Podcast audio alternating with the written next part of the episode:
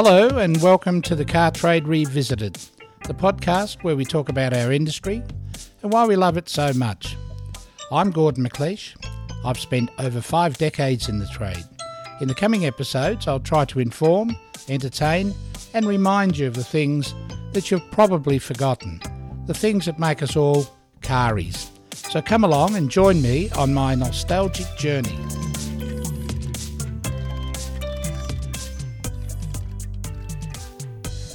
Kids were growing up. The work was relentless and it was hard. Anyone that dreams of owning a little country pub should have a month running one on their own. Then decide. The hours just kill you. So we decided that one day, if we got an offer on the hotel, maybe we should accept it. And you know what? One day we did. And off we were, back to Melbourne. Plan A was to go overseas, do a bit of a tour of Europe, maybe a cruise on a ship, and then I'd come back and we'd look for a little business opportunity or even a good job. We rented a villa unit in Nunawading and booked the kids into the local school. It was while we decided what we were actually going to do with the rest of our lives. No hurry, we were quite comfortable. One morning I said to my wife Marian, I think I'll go over to the Volvo dealership and get the cars serviced. I'll see you in a few hours. Yeah, okay, she said. See you later. At White Horse Motors, we're just around the corner from our flat. It wasn't uh, to be a long service, but if it was, I thought, well, at least I could walk home from there quite easily.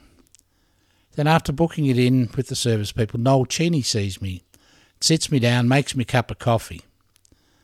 I was going to be a few hours at the yard, so we just filled in the time chatting, chit chatting about the pub and all the funny little stories and things that had happened there. Phone call comes through, Noel gets tied up. Sorry, Gordon, I'll catch you later. And off he wandered. One of the other salespeople, Dick Samson, he was the used car manager. He was there selling used cars and he came over and talking away and about this and that and the other. Another new car salesman came over, Ron Cantor, a lovely guy, Ron came over, spoke to me for a while, and he sort of got tied up as well. It was very busy the day I was there. So I was being handed from one salesman to the next, and I was just, it was just like old days. The atmosphere, it was just the same.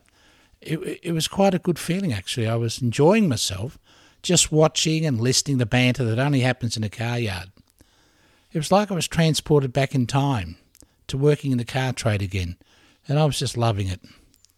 Then Tony Hillier, one of the directors, came over to me and introduced himself. He said, Hi, Gordon.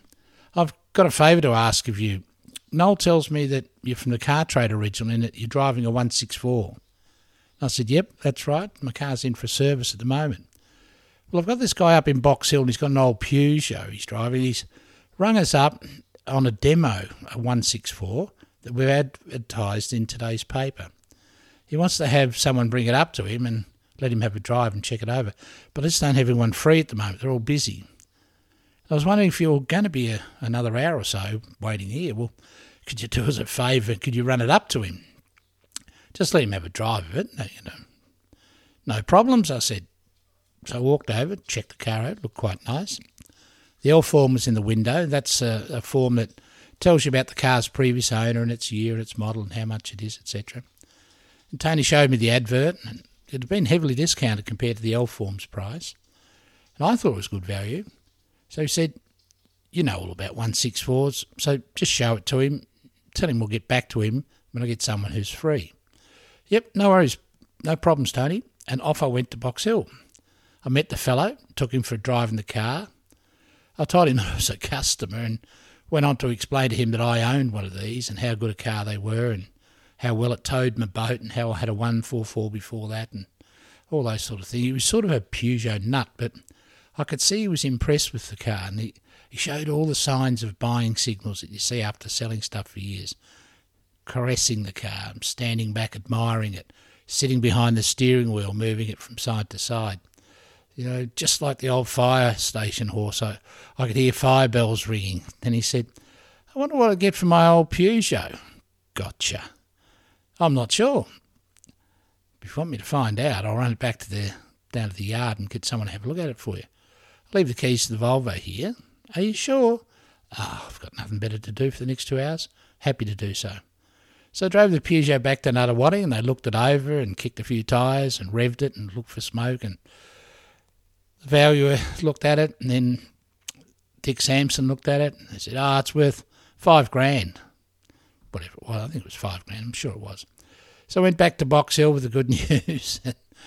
he said, um, well, that's 15 grand for this, this five grand for mine, so it's about a 10 grand changeover. Do you think that's a good deal? Like he's asking me, I'm supposed to be a customer. Well, sounds good to me, but most importantly, never mind the deal, do you like the car enough to own it? Whoops. It was coming back. The old trial close was on. And I wasn't really trying to sell him the car. It just sort of fell out my mouth. After all, I was just a customer like him. Or was I really a customer just like him? Uh, he said, uh, I love the car. Well, don't procrastinate. It's in today's paper. They showed me the ad and it's heavily discounted. You might miss it. I reckon they'll have a lot more calls on it when I get back with it. The close was on. yeah, you're right. Yep. You smooth talker, he said. Sold. But what do I do next? Well, let's say I leave it here, take your Peugeot back with you, and I'll get someone to come back and do the paperwork. That way they can't sell it to anyone else. And what about payment? That's easy. Just give me a check for the 10 grand. And he did. Sold. I'd sold a car. Easy peasy. And I wasn't even working there. With a check for 10 grand in my hand, keys to his car, and a lot of paperwork and all the service materials that he'd kept over the years, I left him the Volvo and the Volvo's keys and I drove back to Nunawading. I handed the check over to Tony Hillier and said, uh, sold the Volvo, but you'll need to get someone to go and do the paperwork and sign him up properly, you know. Tony was flabbergasted. Well done, he said. Thank you very much. Job done. I sat down, had another cup of coffee. And you know, that feeling, the, the feeling that I first had back in the early 60s at Paddo's, the, the feeling I got when I signed up my first customer, it just, it, it had come rushing back. It was like a sort of a shot of adrenaline. And you know, I, I just loved the feeling. It, it was good. And Noel Cheney eventually arrived back from whatever he's doing and said, You sold a car. Yeah. It's all right too. It's a lot of fun. And he said, You know what? They're looking for a used car salesman here. Any chance you might be available? Like, what are you doing for work?